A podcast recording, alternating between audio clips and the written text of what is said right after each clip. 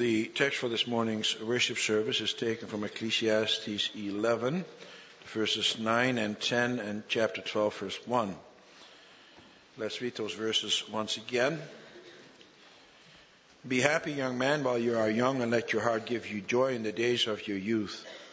Follow the ways of your heart and whatever your eyes see, but know that for all these things God will bring you to judgment. So then banish anxiety from your heart and cast off the troubles of your body, for youth and vigor are meaningless. Remember your Creator in the days of your youth, before the days of trouble come and the years approach when you will say, I find no pleasure in them. And then after the sermon, we will sing from hymn 10, the stanzas 9 and 10. Beloved congregation of our Lord and Savior Jesus Christ, brothers and sisters, and that especially includes you young people. The text of this morning's service addresses the youth as a separate group. The Bible does not often do that. We're all members of God's covenant people, and as such, whatever we find in God's Word applies to all of us. Yet we do find on occasion that special groups are mentioned in the Bible. That's also what we encounter here in this text. The teacher deems it necessary to specifically address the young people. He knows what the young people are like. They are strong, full of vigor, they are full of life, they're inquisitive, they're also adventuresome. For young people want to experience new things. And they don't necessarily want to do things according to the tried and true way or in the way that their parents have done them. And so they also tend to be impatient, impatient to get on with life. But they're also inexperienced in life and therefore run the risk of making, making big mistakes that will haunt them for the rest of their lives. And so the preacher has some wise words for them. And it's good to apply these words today, especially during a special worship service where we have eight young people in front of us who are about to declare before God and His people that they want to live their whole lives according to the glory of God. This is an exciting and joyful day for everyone. First of all, an exciting and joyful day for these young people themselves. But it's also a joyful and exciting day for their parents and their other believing relatives and friends. Indeed, it's a joyful day for the whole church. But we are not the only ones who are doing the rejoicing here. God in heaven and his angels rejoice as well. For today you are about to declare that you want nothing to do with the kingdom of Satan and that you want everything to do with the kingdom of God. And God has graciously brought you to that point in your life. Yet a day like this also brings with it some apprehension and trepidation. For we all know how attractive the kingdom of Satan is. We know that this world is under the control of the evil one and that he has many attractive things to offer. Satan will do everything in his power to draw these young people away from God and his people and his kingdom. But don't worry, the Lord God will never abandon you. The only way that your relationship with the Lord your God can be broken is if you yourself turn your back on Him. And it is also easy to remain close to God. For He does give you many things to enjoy. As a matter of fact, the teacher tells you to let your heart give you joy in the days of your youth and to follow the ways of your heart. In other words, enjoy whatever you lay your eyes on. Employ all your senses as you discover the myriad of things that you can enjoy. Don't hold back, says the teacher. There's a whole world out there to be discovered. And there is so much to be enjoyed that you won't be able to discover them all, even if you lived to be a thousand years old. But, and you knew that was coming, the teacher also gives a warning. He has to. Not in order to put a damper on it all, but in order to make sure that you do not go after things that can destroy you. He wants you to be able to strike a good balance. It is so easy to be blinded and to think that you are doing the right thing when in reality you are doing the wrong thing. You fool yourself into thinking that you are allowed to enjoy certain things, which in reality you are not. Just think about what happened in paradise. Adam and Eve were fooled into thinking that it was okay to eat of that one tree in the garden that the Lord God had forbidden them to eat from. Somehow Satan was able to convince them that it would be all right. And they fell for it. What a disaster. And so you need to be trained. You need to know what to enjoy and how to enjoy it. And that's what I will preach to you about this morning. The theme is as follows Live your life to the fullest with joy and discernment. And then we will see three things. First of all, that you must be happy. In the second place, that you must be at peace. And the third place, that you must be watchful. Live your life to the fullest with joy and discernment. Be happy, be at peace, be watchful. Up to this point, the preacher has made quite a few observations about life under the sun. He has experienced it all. You name it. He's enjoyed good wine and women, beautiful dwellings and gardens, delicious food and drink, and the best entertainment imaginable. He also saw the other side of the coin. He saw the injustices in life. He saw the many things that can go wrong. He noticed that some people sometimes go to an early grave, even though they had lived godly lives, whereas the wicked lived longer.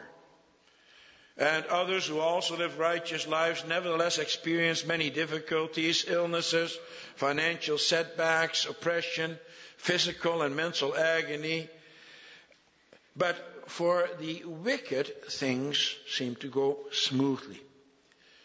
But there's one thing that he noted throughout the whole book, and that there is one fate that befalls them all, namely that everybody goes to the grave. And you see that is the one refrain that he keeps on repeating. For example, he says in Ecclesiastes 9 verse 11, the race is not to the swift or the battle to the strong, nor does food come to the wise or wealth to the brilliant or favor to the learned, to the learned, but time and chance happen to them all. And you see, it is for that reason that he calls life meaningless, or as other translations have it, vanity. And the word, the word especially has the connotation of brevity. When he says that life is meaningless, meaningless, then he means that it is brief, transitory, short lived. It's like a puff of wind. The one minute it's there and the next minute it's gone. The preacher is typical of those who have most of their life behind them. They look back at it all and wonder where the time has gone. It was only yesterday that I was a young man or a young woman. It was only a short time ago that I was able to do all kinds of things that I can't do anymore. Time has slipped through my fingers. Even you young people should be able to identify with that. Especially when things are going smoothly, then time flies. A week is gone just like that.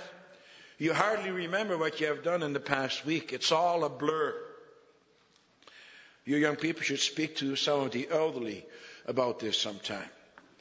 And then they will tell you that it seems only like yesterday that they were young like you and they will speak to you about their youth as if it was yesterday. Because that's how it is to them. To them, it's not all that long ago.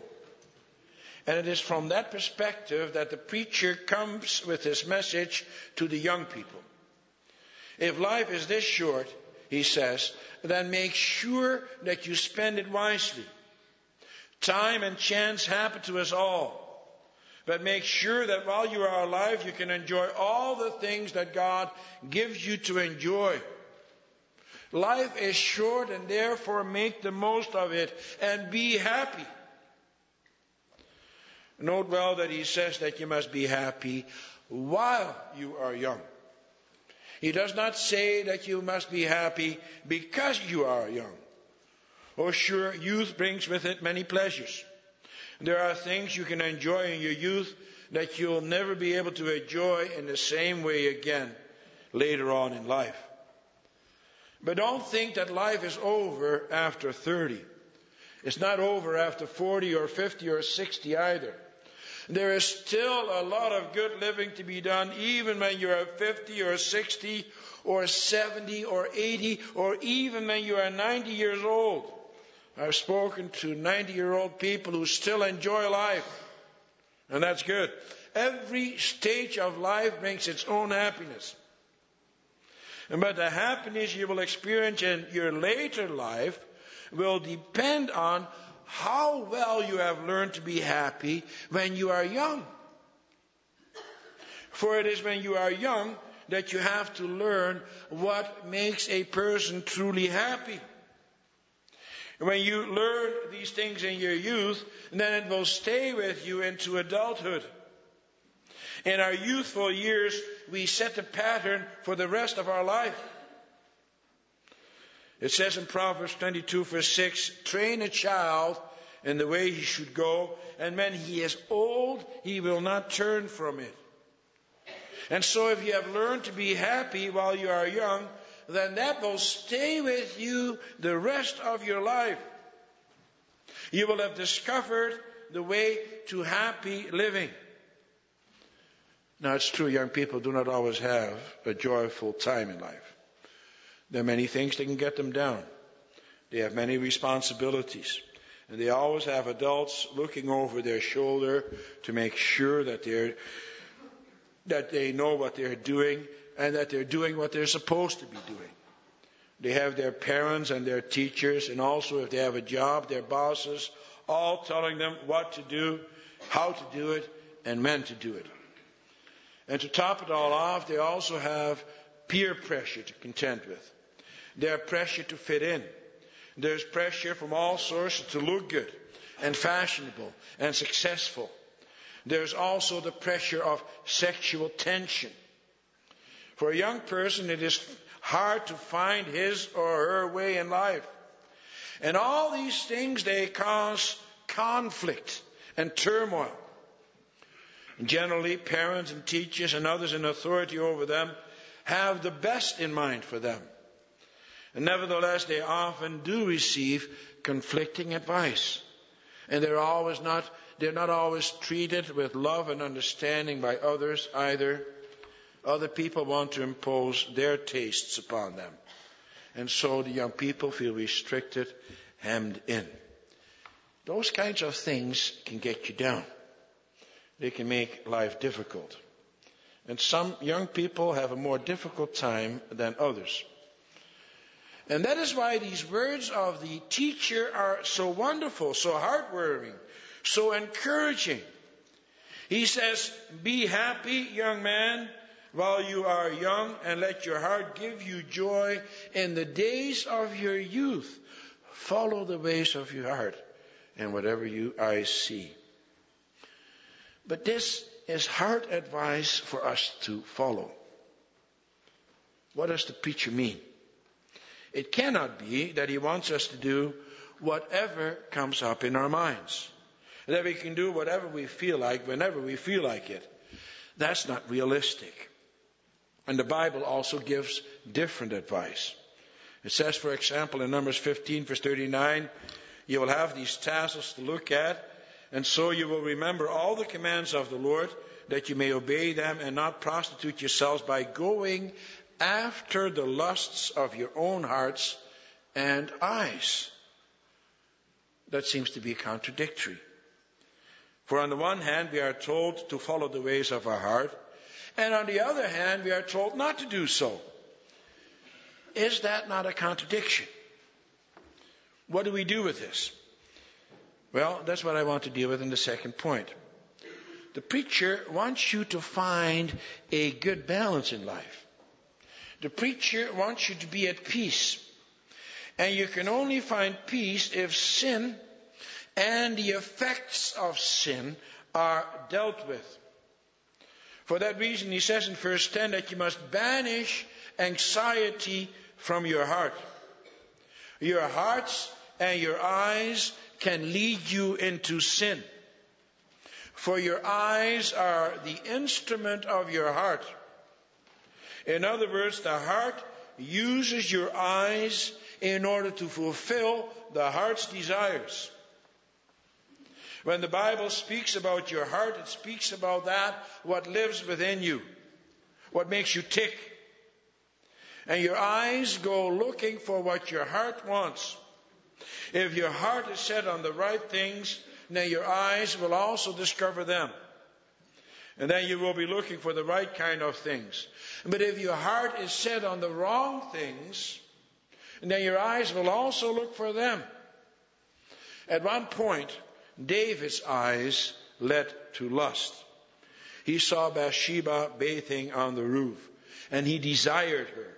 His eyes led him astray because his heart was not right at that moment. David did not do what Job did. For Job said in his book in chapter 31, verse 1, I made a covenant with my eyes not to look lustfully at a girl. Job trained his heart and his eyes to look for what God gives him to enjoy. Our hearts and our eyes need to be trained. And that is why these young people here in front of us have received extensive instruction. For they have to know what is good and what is evil. For please understand that when the preacher says that you must follow the ways of your heart, that he does not say that you must follow the sinful ways of your heart. No, you have been taught to put God's word into your heart. You have been taught to look for the right things. And that is why you have to also memorize your catechism over the years. And that's why you also hear the Ten Commandments being recited every week. And that is why you have to read God's Word every day. God's Word has to be ingrained in your heart.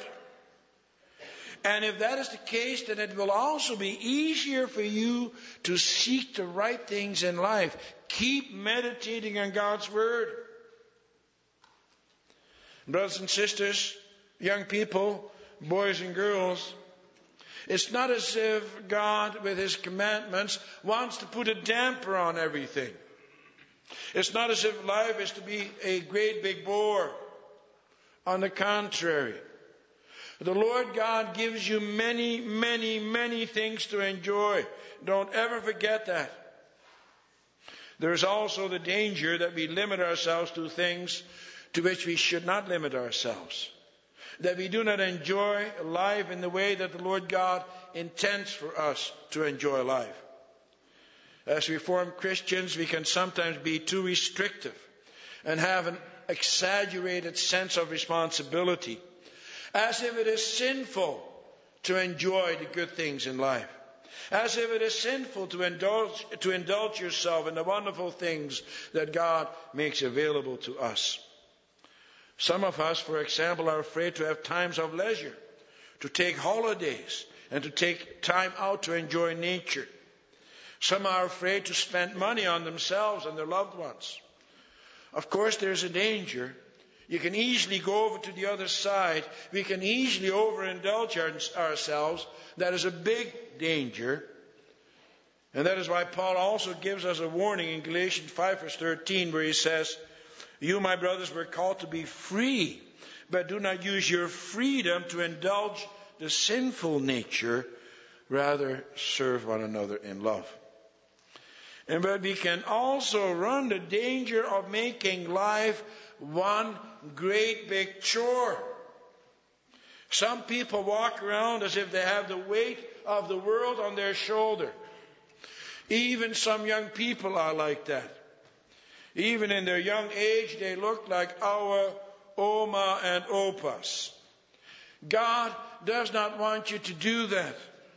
God does not want that for the young people either. It's all vanity. In other words, it's fleeting. Life is fleeting. Life is short. Enjoy your life. Learn to do that when you're young. You will be old soon enough. And even then, if you learn it in your youth, you will also do it when you are older. But says the preacher, you can only have a peaceful existence if you banish anxiety from your heart. He uses an interesting word here in the Hebrew for anxiety. The word has to do with both anger and resentment. All around us, we see a lot of angry young people. Angry at all kinds of things. Where does that anger come from? Sometimes it comes because of parents who have abused them or exploited them for their own ends. Or they're angry because of the hypocrisy they see all around them at home and at society at large. And there are many other reasons for the anger of some young people. And as adults, we have quite a responsibility. We may not restrict our children, our young people, according to our own tastes. Some parents bring their children up in order to live their own dreams through them. And so the parents pressure their children to be someone those children do not want to be. And they also anger their children by being very critical of them for the things that they do, whereas they themselves do the things, do the same things, or even worse. Praise is hard to be found from some parents, and that also leads to anger.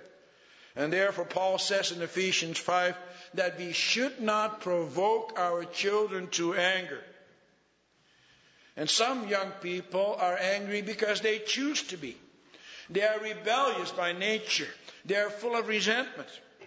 They don't want any restrictions. Even though they have been given all kinds of freedom and leeway, they're still angry. And some people retain that anger even when they are older, for they are not getting what they want. They always have something to prove, and they're always full of resentment. Well, says the preacher, banish that kind of anxiety from your heart. Be happy and be at peace. Throw that kind of anger away. Put it behind you. Do you know how you can be at peace? The only way that you can learn that is through humility.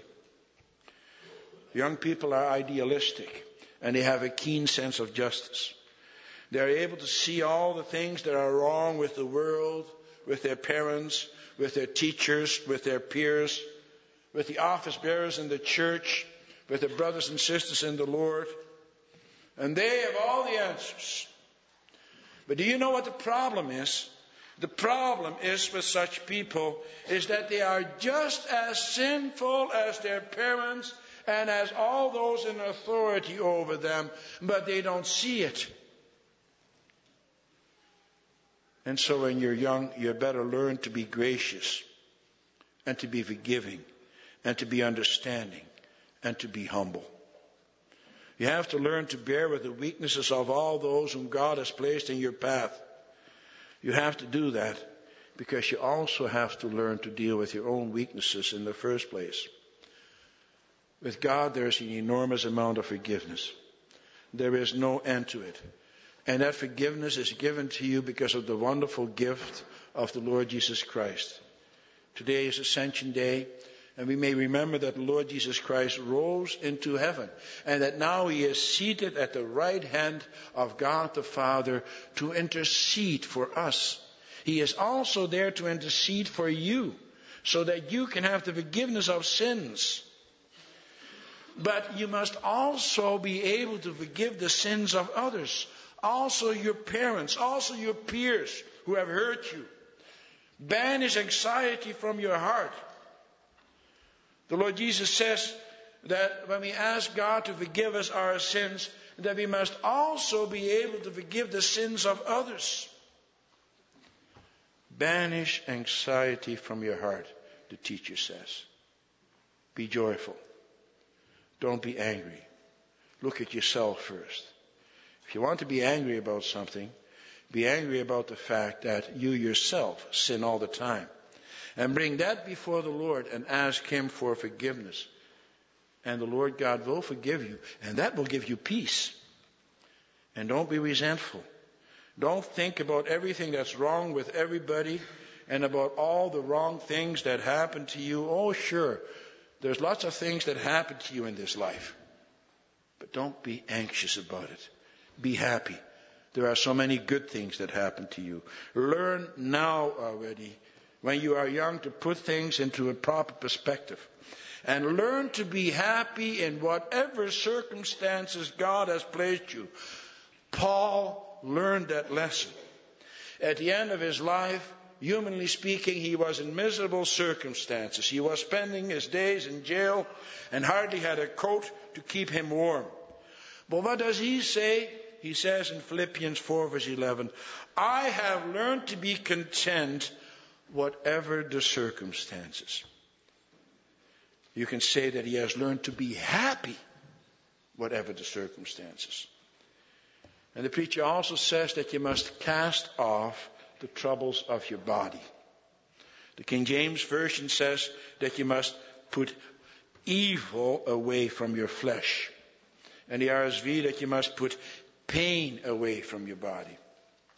Do you know what the preacher is saying here? He is talking about those things that will harm your body. And there are many things that will harm you. Loud music being piped into your ears, for example. Excessive alcohol drugs, tobacco. Those things may not all cause you pain at the moment, but they will in the end.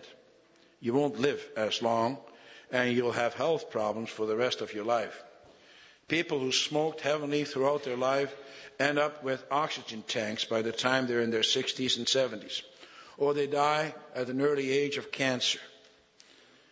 The, and the excessive use of alcohol will give you cirrhosis of the liver Drugs will even kill you sooner. The preacher wants you to keep a lid on your sinful desires. Don't think you're indestructible. Keep a lid. Keep a lid on your desire, young man, to drive too fast.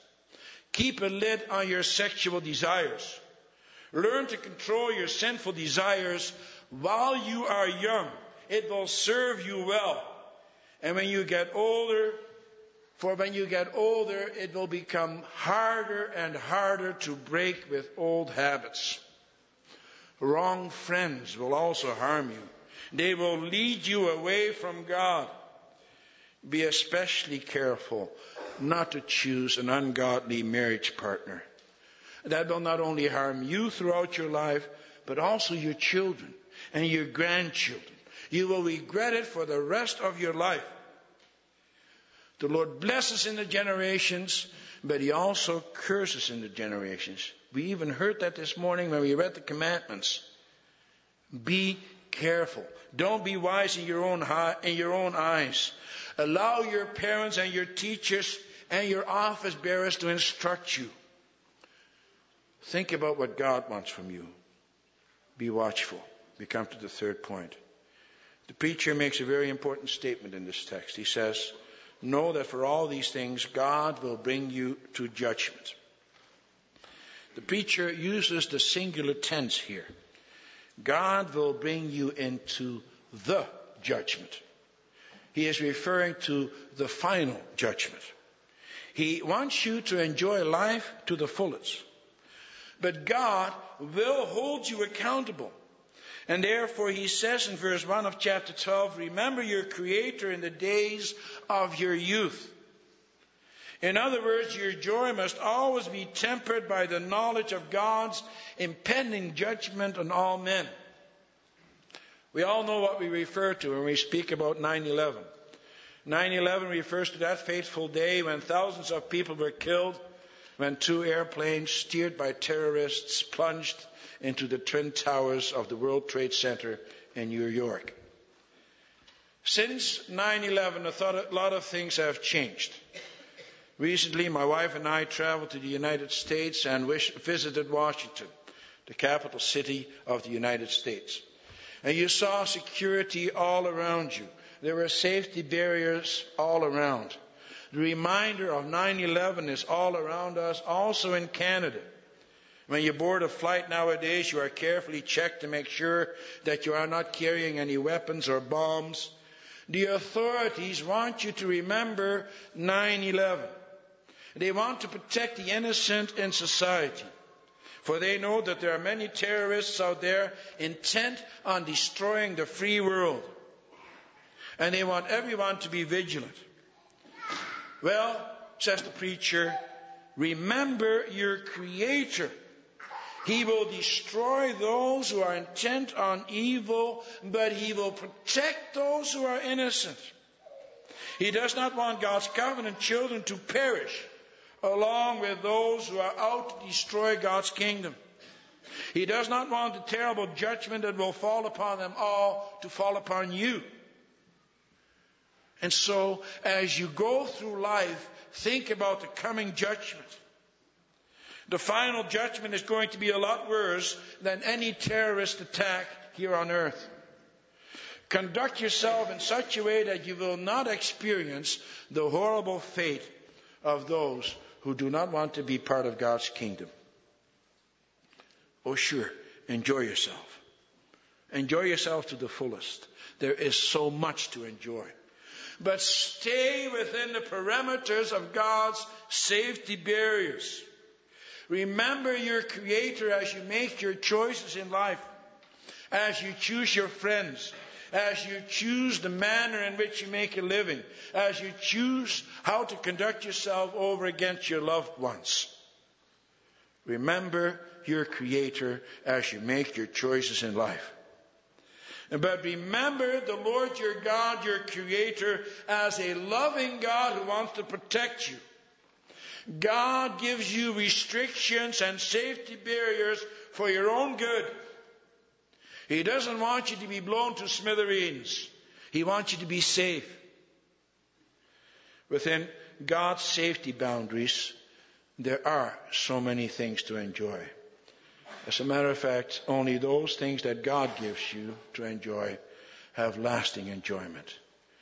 Remember your Creator in your youth, and you will be happy no matter what life will bring. Amen.